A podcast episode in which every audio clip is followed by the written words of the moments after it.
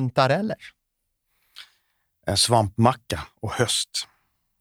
Nybakat bröd. Kantareller. hänger ihop. ja, hänger ihop. Fossiler. Oj, ja, eh, halva mitt liv handlar om fossiler. det, jag är en paleontolog eller paleobiolog, så det fossil brinner jag lite extra för. Det är otroligt fascinerande. Det är som små eh, tidsfickor eh, där man kan utläsa så mycket information om livets ursprung och livets utveckling. Så vansinnigt fascinerande. Välkommen till Naturvetarpodden. Idag ska vi prata svamp. Och Eh, jag brukar ju bolla de här idéerna, försnacket, med Nikita, min kollega här i podden. Men hon är på väg att skaffa barn, så att eh, hon kunde inte vara på plats idag. Så att jag sköter det själv och jag är, heter då Palle Liljebäck och är chefredaktör på Naturvetarna. Så att eh, det ska bli spännande att höra, för vi har hört det där med att svamparna kan äta olja och rena marken. Det är hur häftigt som helst och kan det bli mer hållbart? Vi gör så att vi eh, släpper in Magnus Ivarsson, forskare på Naturhistoriska riksmuseet och just nu är han gästforskare på Uppsala universitet och eh, träffar internationella forskare för att föra det här vidare. Och i botten är han geolog och säkerligen massor att tillföra. Välkommen Magnus!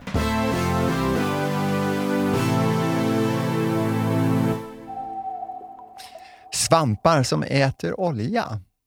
Det låter ju riktigt eh, nästan lite fantasieggande sådär. Eh, och det här är liksom inte vilken olja som helst, det är inte matolja, utan det här är olja som, man kan, som finns i föroreningar till exempel. Är det, är det på det sättet, Magnus? Det är precis på det sättet. Eh, det är svampar som äter olika typer av råolja, motorolja, olika biprodukter från oljeproduktion och så vidare. Allting med kolväten i äter de här svamparna. Då kan man undra lite nyfiket, vad är det för typ av svampar och hur har ni hittat dem? Ja, det här är svampar som vi hittat på förorenade marker. Så vi åker ut till exempel gruvor som är förorenade, raffinaderier, olika industritomter och så vidare där vi har föroreningar i marken. Ehm, och där har mikroorganismerna och svamparna redan anpassat sig till den här miljön. Så vi är ute efter svampar som redan egentligen är igång att bryta ner de här föroreningarna som finns. Men vi, vi hjälper dem lite på traven. Vi ser till att det går lite fortare och lite mer effektivt. Så det är egentligen naturliga svampar som finns ute i naturen. Men det är inte så att ni förändrar dem på något sätt genetiskt eller sånt där, utan man liksom tar eh, de ursprungliga naturliga svamparna?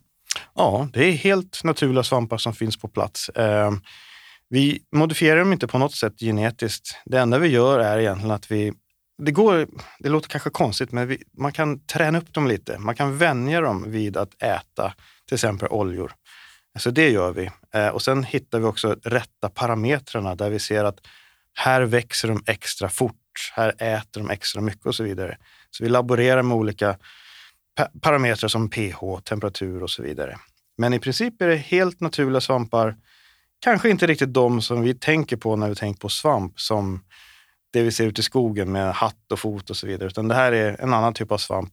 Små fina trådar som bildar nätverk som vi kallar mycel. Eh, och mycelen, det är väl något som är gemensamt? Det finns ju även i eh, svampskogen. Ja, precis. Ja, fruktkroppen som vi plockar och har på svampmackan eller vad vi gör med det, är egentligen bara Ja, det är som eh, fruktkroppen på ett mycel som går ner i marken. Så i princip så är ju skogsmark, all mark i princip är egentligen helt genom eh, gången av olika mycel. Så att det, det är egentligen huvudstadiet eh, för svamp egentligen. Så man kan säga att det är mycelet som gör jobbet? Liksom. Det är definitivt mycelet som gör jobbet. Det är de som gräver, det är de som löser upp mineral, det är de som bryter ner alltihopa. Och vad händer med det här, eh, de här eh, kolvätena? För det är väl det det handlar om, att de bryter ner kolväten. Vad händer med de här kolvätena sen, när de kommer in i, hos, till svampen? Eh, det är helt enkelt så att svamparna gör om kolvätena i oljorna till kol som går in i deras celler. Så de bygger sin egen biomassa av det. Svamparna är ju vad vi kallar heterotrofa organismer, vilket innebär att de bryter ner kol helt enkelt för att överleva, precis som vi gör. När vi äter en banan eller en pizza eller vad vi nu äter, så är det exakt samma eh, sak. Eh, så vi leker egentligen bara med svamparnas ämnesomsättningar. Det, det de gör är helt naturligt, fast lite snabbare och lite bättre. Den här produkten som bildas, är det någonting som man kan använda, som man kan ha nytta av på något sätt? Ja, absolut. Alltså, biomassa i sig, det kan man ju ha till... Det är, det är en helt naturlig produkt, så det kan man ha. Dels kan man ju bara kompostera om man vill bli av med den. Det förmultnar ju bort. Men får man stora volymer så finns det ju olika lösningar. Eh, biomassa är till exempel någonting man gör pellets av. Man producerar biobränsle. Sen finns också en massa såna, eh, lite trendigare, hippare lösningar. Det finns folk som till exempel gör kläder, möbler, eh, ja, byggnadsmaterial till och med av just svampmycel. Så det, det finns en massa roliga applikationer. Oj, oj, oj, det låter som oanade möjligheter där. Ja, det, det finns det verkligen. Alltså man kan göra princip vad som helst. Så den här giftiga oljan den kan alltså förvandlas då till biomassa som man kan använda till massa olika saker? Mm. Det är, vi, alltså helt enkelt så eh, vi gör bara någonting helt ofarligt och naturligt utav de här kolvätena, de här oljorna som är en förorening. Det, är en helt, alltså det kan inte egentligen bli en mer naturlig process till en, mer, en, en naturlig slutprodukt. Hur kommer det sig att du börjar intressera dig för, för det här? jag ska inte säga att det är ett udda intresse, men de flesta ute i skogen som springer och kollar efter svamp. Men du gick, gav dig in i bergrum. Var det så det började? Ja, alltså egentligen om man backar bandet hela vägen så handlade det om att jag Eh, för ja, 15 år sedan när jag var geolog och tittade på djupa borrprover från havsbotten. Eh, jag skulle egentligen titta på geologiska formationer. Men jag hittade de här små, små, små, små fossilen eh, mikrofossil. Eh, och på den tiden var jag som sagt geolog, så jag förstod inte riktigt vad det var, men jag förstod att det var liv som jag hittade. Och sen tog det några år eh, eh av studier och söka i litteratur och då till slut så förstod jag att det är faktiskt svamp som lever där nere. Fossila svampar. Och sen från de fynden så gick jag vidare till bergrum, till eh, tunnelbanan i Stockholm här och Ja, alltså, varit... även i tunnelbanan alltså? Där finns de? Där, där finns de. Eh, absolut. De finns på bergväggarna där nere. Det finns överallt. Men det är ingenting man behöver vara rädd för? Sådär, utan... Eh, nej, nej, nej. Det det är inget farligt. Absolut inget farligt. De, de gör nytta där. Det var faktiskt där på tunnelbanestationen, vad heter det? Kungsträdgårdens tunnelbanestation i Stockholm, som jag först hittade svamparna som bröt ner olja. Det var där hela idén väcktes. Faktiskt. Och hur länge sedan var det? Ja, det är nog åtta år sedan, sju, åtta år sedan. Och eh, sen dess och fram till idag, hur långt har ni liksom kommit i själva forskningen och vad finns egentligen kvar att göra mm. innan det kan bli en eh, produkt på marknaden? Ja, just det. Ehm, ja, vi har ju faktiskt kommit en bra bit på väg. Under de här sju åren så har vi studerat de här svamparna. Vi har också eh, hämtat svampar från alla möjliga konstiga miljöer, så vi har ju verkligen undersökt många olika svampar och hur de agerar och vi har väl kommit längre och längre och längre. Det här har hela tiden varit lite av ett sidoprojekt fram till för bara något år sedan egentligen. Då började det ta fart.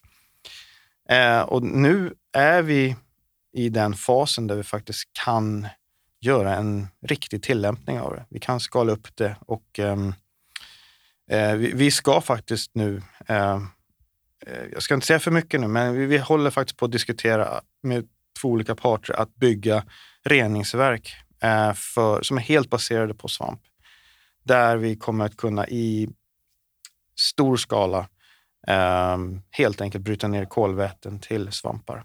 Så det här det har gått, eh, I början var det trögt, men senaste åren har gått väldigt fort och nu är vi faktiskt framme där vi ville vara för sex Till och med att det kan bli en praktisk tillämpning redan nu? Jajamän. Eller ganska snart i alla fall? Ja, förhoppningsvis under det här året så kommer vi ha fått upp åtminstone en, förhoppningsvis fler av de här systemen. Det är praktiska tillämpningar och eh, det är pilotprojekt förstås. Så att, eh, vi tar ju en, en, en, en, en, teoretisk lösning kan man säga som vi har jobbat med i labbet och skalar upp det på plats ute, ja, var det nu är någonstans vi kommer göra det här. Eh, så det, det, är ett pilotprojekt för att se om det verkligen går att skala upp.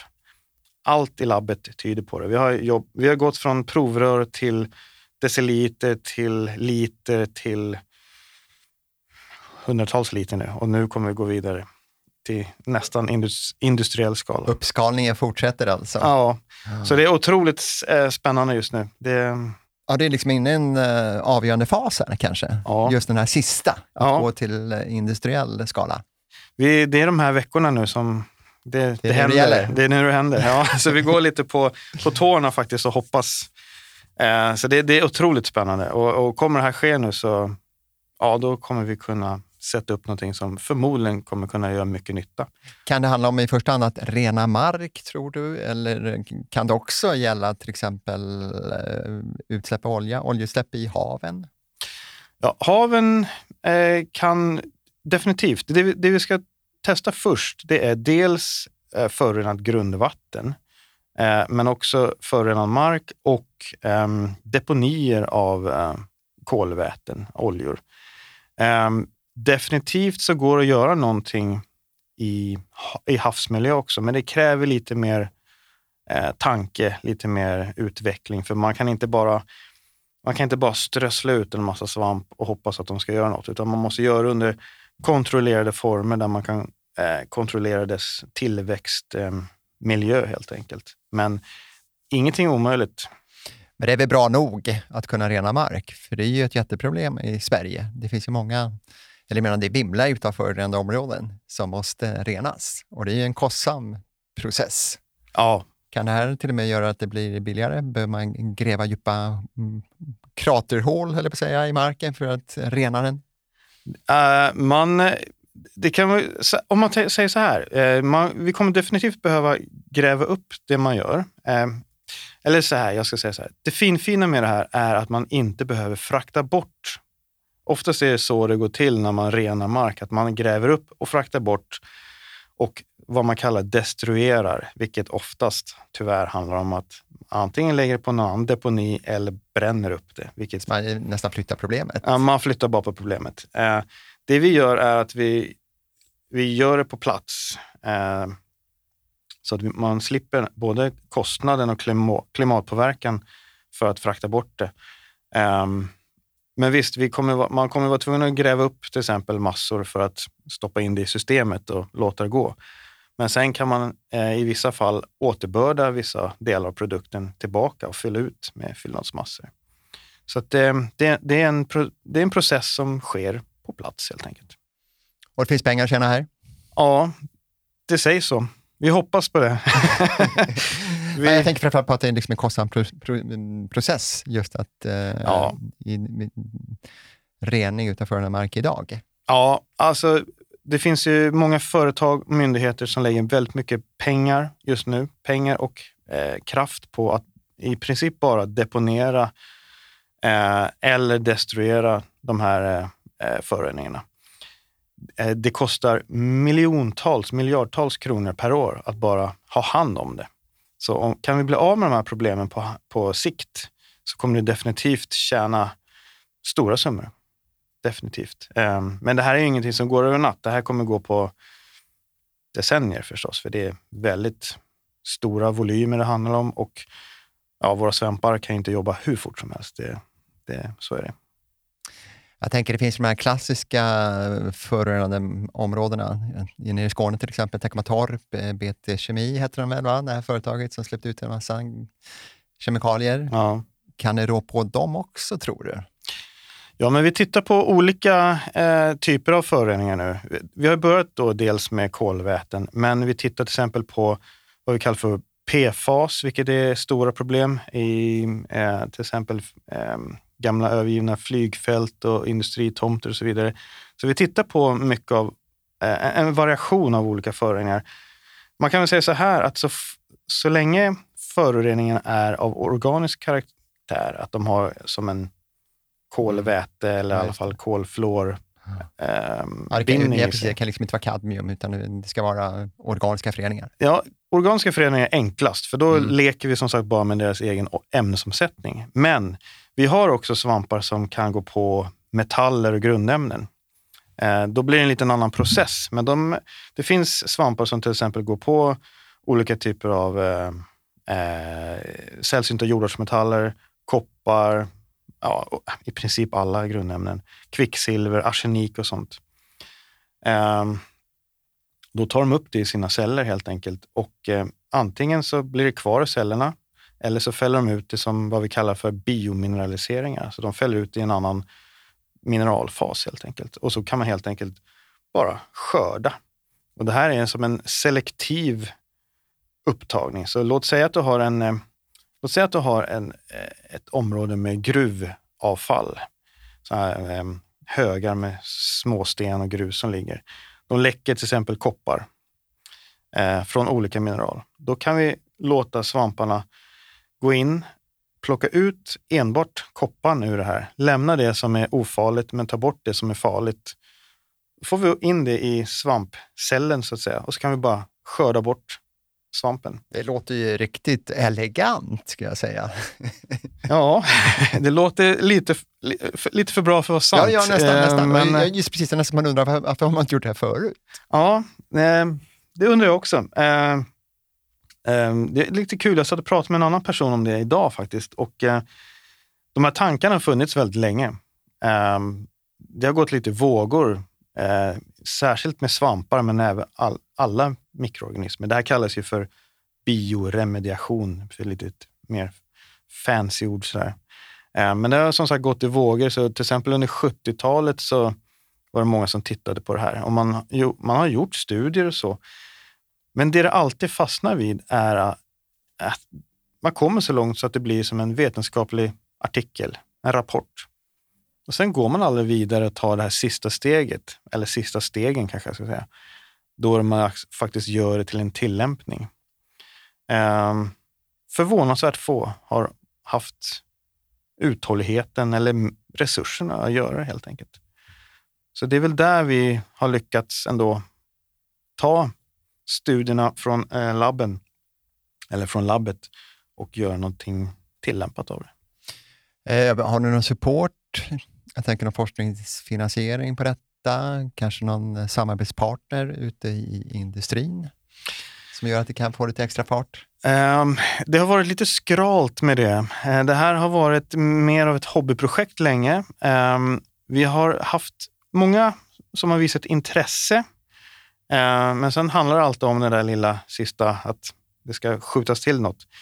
Eh, men det vi ser nu är faktiskt några intressenter som faktiskt är villiga att betala för det. Eh, vilket kommer underlätta både för utveckling men också för realisering av själva ja, produkten. Ursäkta. Eh, och, eh, så att ehm, man kan säga så här att det, det finns ett enormt intresse av det. Eh, många visar att oh, det här skulle vi vilja satsa på. Det här tycker vi låter som framtiden.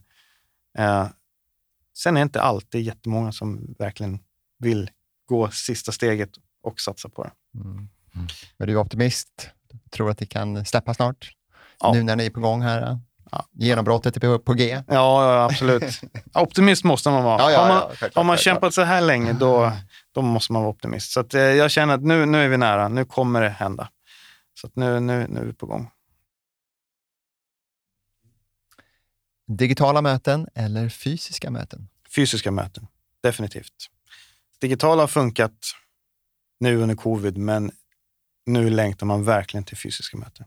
Det är då man verkligen kan nå ut till människor och kommunicera med, till, med människor och eh, ja, jag tycker att utbytet funkar mycket bättre. Solceller eller vindkraft? Svårt. Solceller skulle jag säga. Eh, det känns som en självklar energikälla, men eh, jag har ingenting emot vindkraft heller. Svårt att välja egentligen. Båda funkar? Ja. Och båda är ju faktiskt beroende av eh, jordartsmetaller, de här sällsynta. Jajamän, precis. Det är många eh, industrier just nu som skriker efter sällsynta jordartsmetaller. Um, så det, det är en marknad på frammarsch. Hemester, alltså semester hemma, på, eller åka utomlands på semestern? Ja, hur, oj, oj, oj, det där trodde jag skulle vara enkelt. Det blev inte så enkelt. Eh, jag, eh, ja, jag tycker faktiskt hemester är eh, mycket bättre än det låter. Jag föredrar, kanske inte hemma hemma, men hemma i Sverige i alla fall, eh, kan man väldigt mycket trevliga semestrar. Jag har ingenting emot att ta en semester ner till grekiska övärlden då och då, men ehm, det funkar det också. Ja, det funkar också. Eh, flyget får man kanske lite dåligt samvete för, men ehm, att eh, till exempel åka tåg genom Sverige, bil genom Sverige, upptäcka allt från norr till söder, det är fantastiskt. Blir man lite nyfiken här, om du är um, yrkesskadad när du är på semester, kanske ute i naturen, kollar in möjliga svampar och sånt där också då? Eller? Jag tycker inte det, men min familj tycker det. Vi hamnar ofta i situationer där jag står och letar i stenbrott eller sandtag eller ja, står och gräver i jorden och sånt. Eh, men ehm, ja, jag kan inte låta bli. Jag tycker det är så fascinerande. Och just geologi eh, finns överallt. Det går inte att komma undan.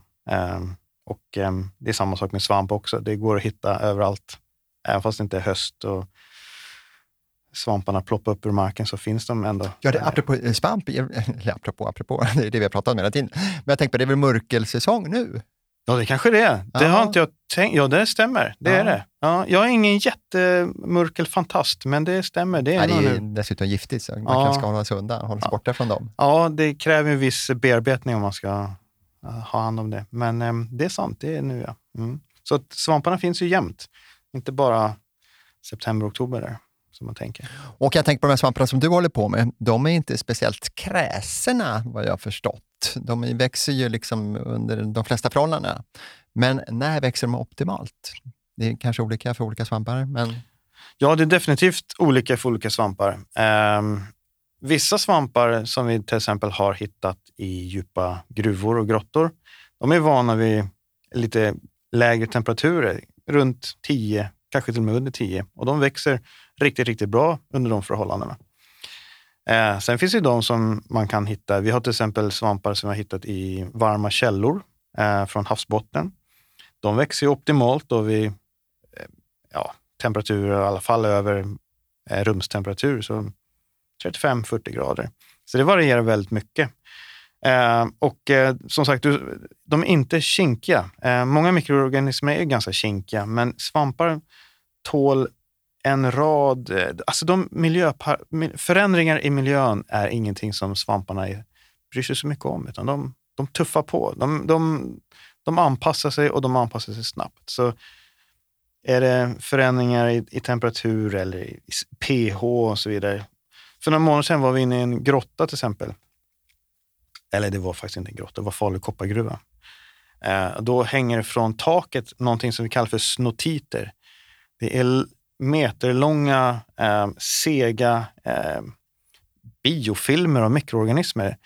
Ser ut och har samma konsistens som snor, det som hänger från barnens näsor på vintern och det är därför det heter så det, det kommer oh, från det. Okay, okay. Eh, och de här har en surhetsgrad som är pH 0 nästan.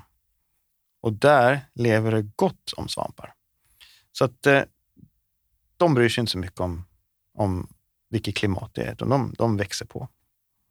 Och det är det som är så bra. Det är det, de är så lätta att hantera. Ska vi då odla dem i labbet till exempel, så är vi tvungna att, att ha eh, de eh, förhållandena också.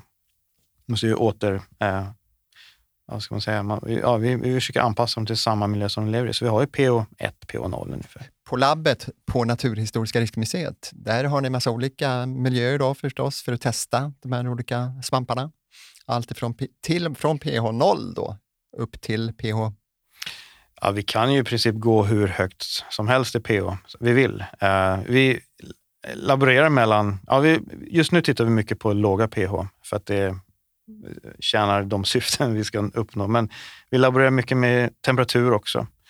Eh, så i de eh, tillväxtkamrarna som vi har så kan vi kontrollera både temperatur, te tryck, pH, syre också. Något som är väldigt intressant med svampar, och nu blir det nördigt. Ja, ja, ja men ju nördigare desto bättre. Ja, det är just syrehalten. För att alla svampar som vi tänker oss är, de, de behöver syre eh, för att kunna, inte för att kunna växa, men de, de, de lever eh, i, i syresatta förhållanden, precis som vi.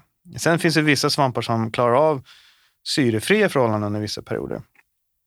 Och sen finns det väldigt, väldigt få som klarar av helt syrefria förhållanden, där syre är giftigt för dem. Det är bland annat de som bryter ner gräs i komagarna. Eh, och de, har, de, är lite speciella de här svamparna. Och, och, den här typen av svamp har vi faktiskt hittat djupt ner i marken. Helt syrefria svampar. Så att eh, vi... Alltså lite motsvarande de svampar då som finns i komagen? Ja, faktiskt. Eh, och det slutar inte där, utan de har ungefär samma... Ja, nu kommer det bli ännu nördigare. eh, svamparna i komagen lever ihop med andra mikroorganismer. Eh, bland annat de som bildar metan. Det är därför kossorna mm, mm. pruttar ut metan.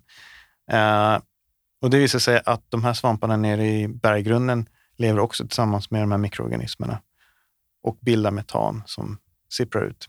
Så det är samma system i mångt och mycket i komagen som har djupt ner i berggrunden, där inget syre finns. Och apropå metan, det är ju ett jätteproblem för klimatet. Tror du att man kan få någon, hitta någon lösning på det där? Tror man kan, skulle man kunna tänka sig liksom att förändra kemin i komagarna? Det, det låter sig förstås inte göras, men ja. har du tänkt någonting i de banorna? Nej, ja, det tror jag blir väldigt, väldigt svårt. Uh, det man får göra är nog att reducera antal kor. Ja, det är så illa. Ja. jag tror inte vi kan mixtra för mycket med deras eh, tarmflora, tyvärr. Nej, det hade ju suttit rätt bra, men ja. tyvärr. Ja. Nej, tyvärr. Jag önskar att jag hade bättre, bättre svar där, men nej, de, de är där. De, de kommer nog inte kunna ändra så mycket på. En annan parallell man kan dra, det är ju gästsvampar. De vet vi ju trivs bäst i typ 37 grader. Sådär. Mm. Mm. Och Det är samma sak med dina svampar också, att de växer bäst, de har en, en optimal temperatur.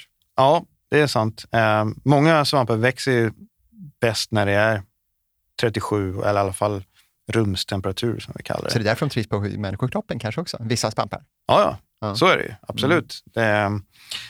Det, eh, men, men sen finns det också många som inte trivs i sådana temperaturer. Därför vi, vi faktiskt har 37 grader för att stå emot vissa eh, mik ja, ah, mikroorganismer. Okay. Det är, som ett inbyggt skydd? Ja, det är som ett litet inbyggt skydd. Ja. ja. Um, så det, det, är väldigt olika och varje svamp växer optimalt för olika temperaturer. Men um, gästsvampen är också intressant på så sätt att den är, gästprocessen är ju faktiskt en process som går från syrerik till syrefri. Så den pendlar fram och tillbaka. så här.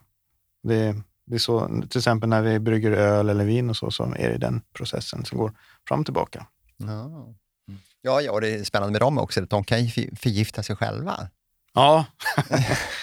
ja, det är sant. De kan förgifta sig själva. Eh, mm. De är, ja. När de bildar alkohol, helt enkelt. Ja, precis. Ja. De, ja, svampar är märkliga på så sätt. Det, mm.